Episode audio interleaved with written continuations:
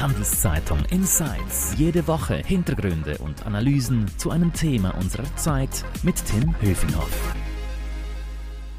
Hallo und herzlich willkommen. Diese Folge wird von Schroders Schweiz gesponsert, einem weltweit führenden Asset Manager. Schroders engagiert sich für eine nachhaltige Zukunft und als Treuhänder und Investor für seine Kunden aktiv Einfluss auf das Verhalten von Unternehmen. Mehr Infos dazu unter schroders.ch. Nun aber zu unserem heutigen Podcast-Thema und dazu begrüße ich meinen Kollegen Marcel Speiser. Hallo Marcel. Hallo Tim, wie geht's? Gut, danke dir. Marcel, wir wollen heute über Uhren reden. Äh, sag mal, auf dem Second-Hand-Markt sind Modelle von Rolex zu einem tieferen Preis als im offiziellen Handel aufgetaucht. Erklär uns mal, warum das bemerkenswert ist. Das ist deshalb bemerkenswert, weil es zehn Jahre lang nicht so war, dass gebrauchte Rolex-Modelle günstiger waren als neue Rolex-Modelle. Und sag mal, seit wann rutschen denn die Preise da jetzt in diesem äh, Secondhand-Markt? Das ist, ich glaube, die, die haben einen Peak erreicht, so März, Ende März, Anfang April. Seither fallen die Preise zum Teil sehr markant. Wir sprechen von 30 bis 40 Prozent. Ah, doch so viel. Was ja. da passiert im März? Ähm, es gibt verschiedene Erklärungen. Ähm, eine ist ähm, allgemeine Unsicherheit, äh, Konjunkturprobleme etc. Ähm, die andere ist, dass äh, das einhergeht eigentlich mit dem Rückgang der Kryptowährungen ähm, und dass da all die sagen wir, Kryptomillionäre jetzt plötzlich nicht mehr so viel Geld haben.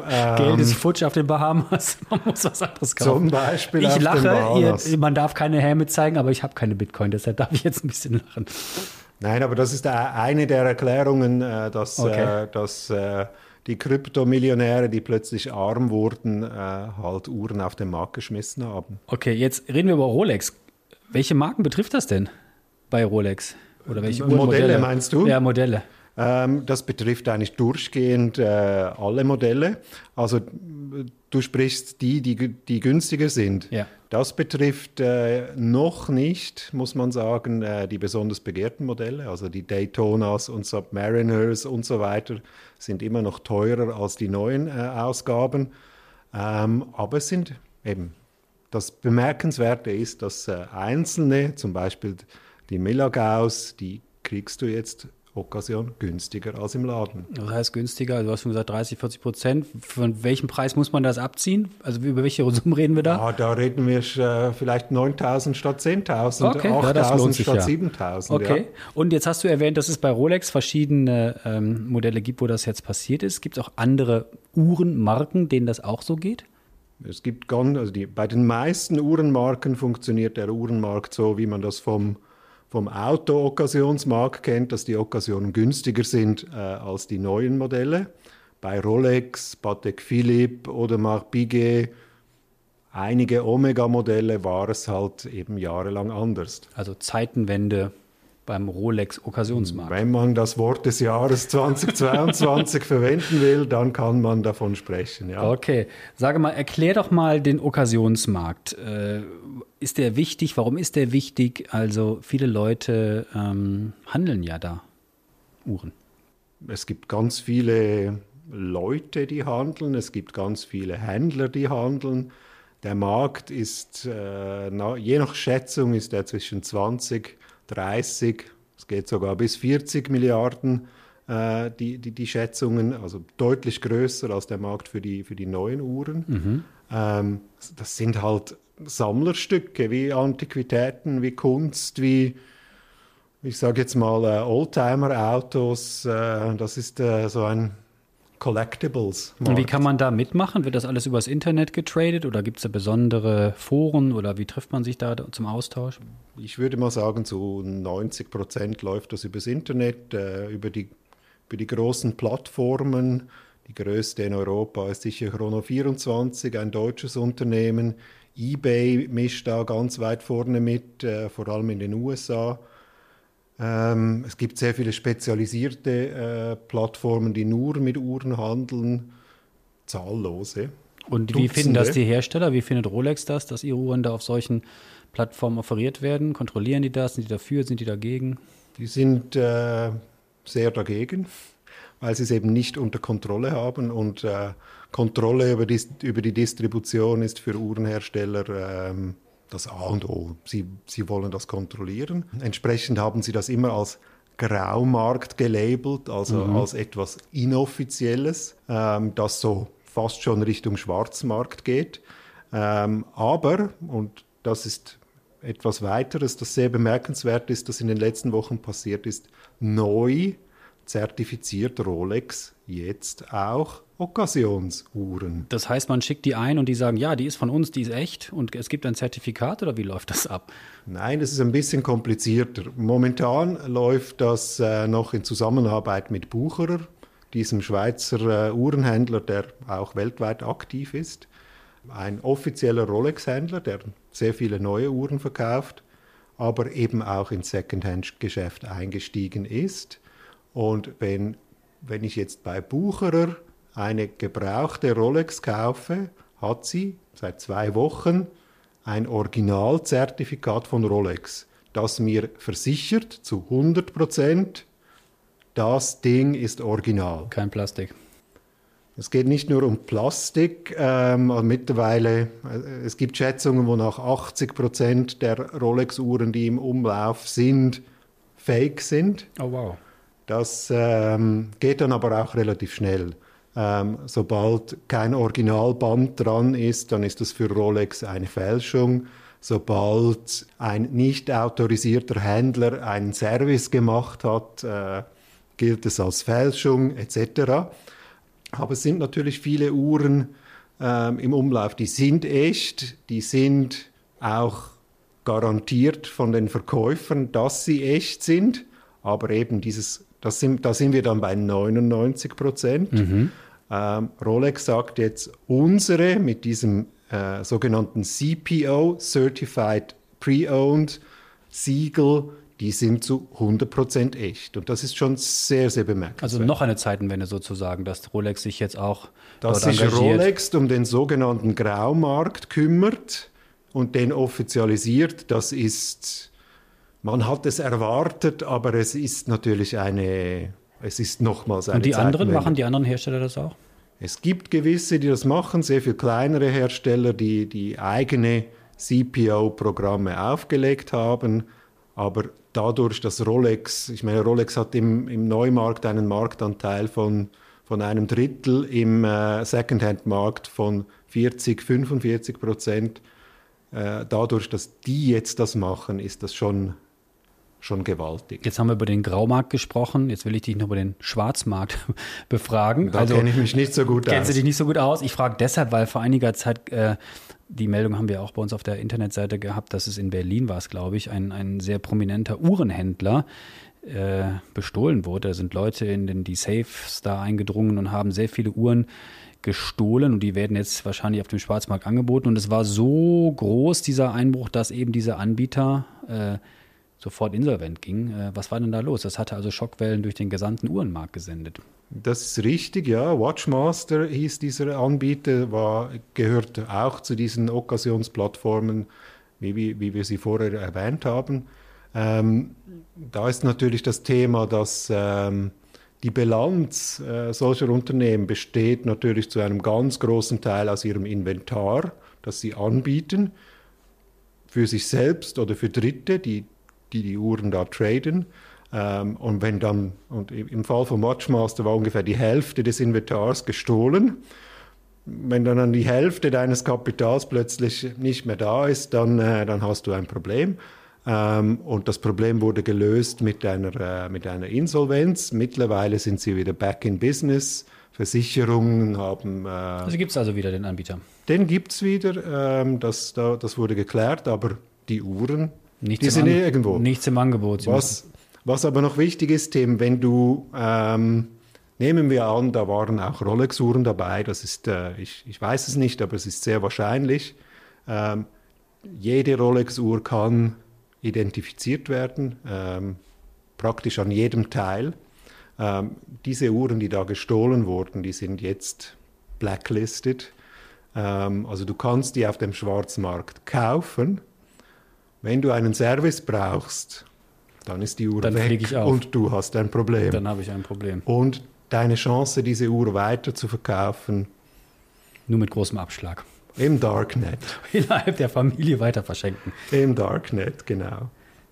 Nochmal kurz ein Hinweis auf unseren Sponsor. Diese Folge wird von Schroders Schweiz unterstützt, wie Schroders Nachhaltigkeit in seinem Investmentprozess integriert und Fortschritte misst, fahren Sie unter schroders.ch.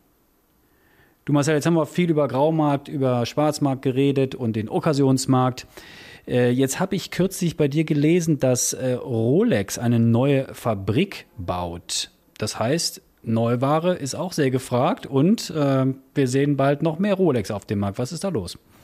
Das lässt sich momentan noch nicht ganz genau abschätzen. Fakt ist, die Nachfrage nach neuen Rolex-Uhren ist um ein Vielfaches größer als das, was Rolex produziert. Wir sprechen da von rund einer Million Uhren, die aus den bestehenden Fabriken kommen pro Jahr. Also Rolex ist ein großer Hersteller, äh, aber es reicht noch nicht.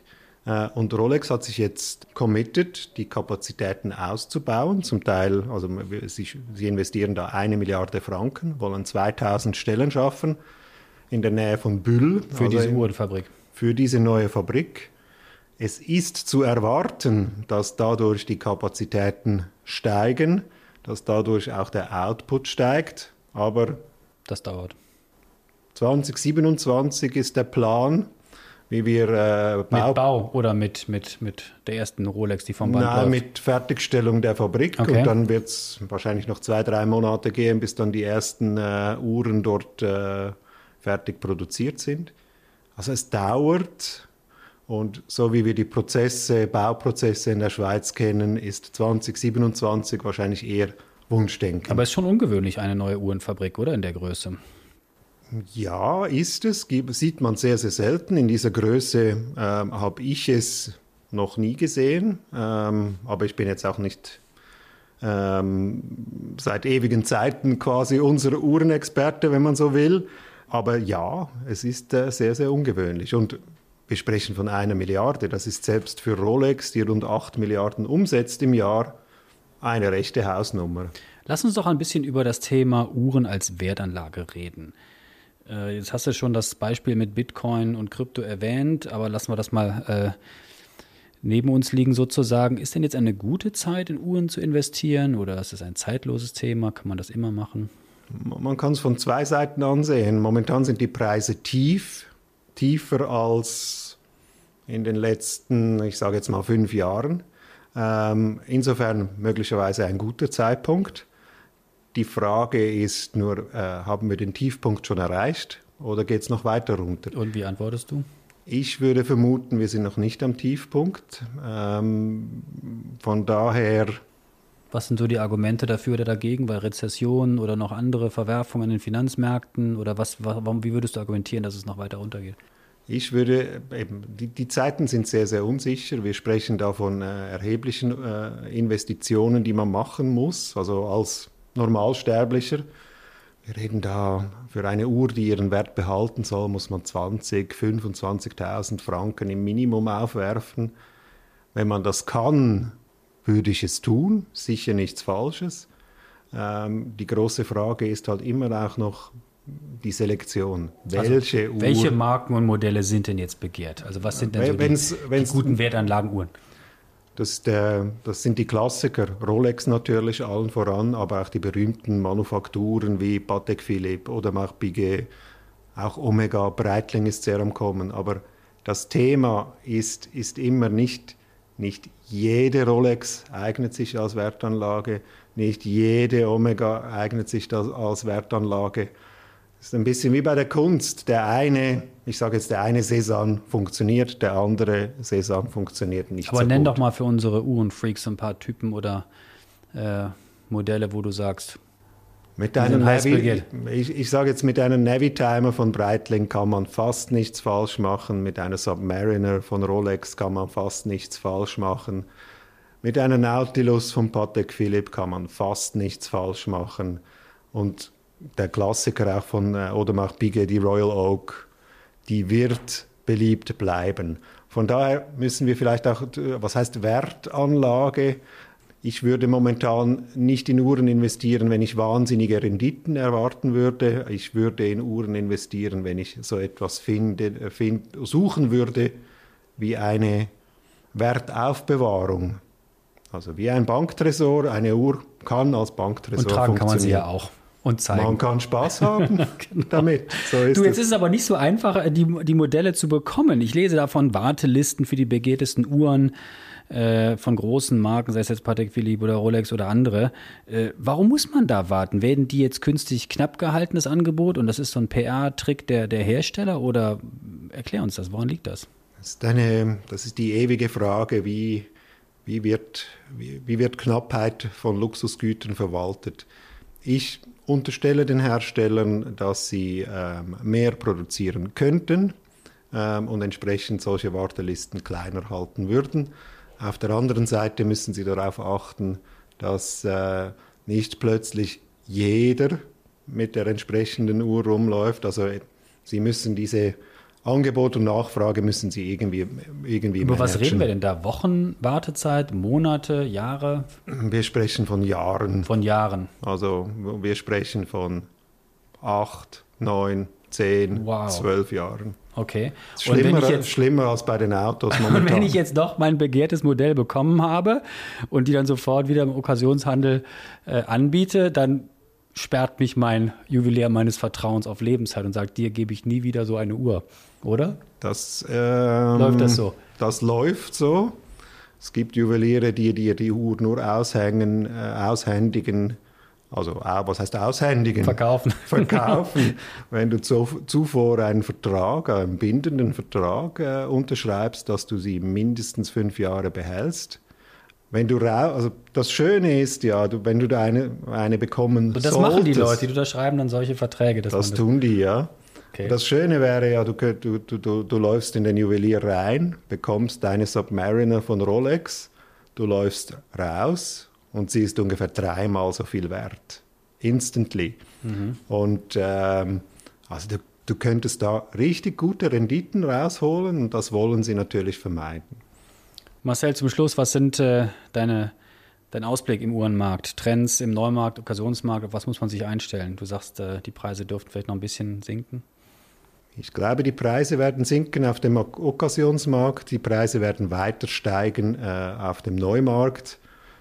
Und etwas gibt es, das mir persönlich ein bisschen Sorgen bereitet, nicht, nicht für die Industrie, sondern für mein, für mein eigenes Gefühl von Ästhetik. Äh, die, die Uhren werden immer kleiner.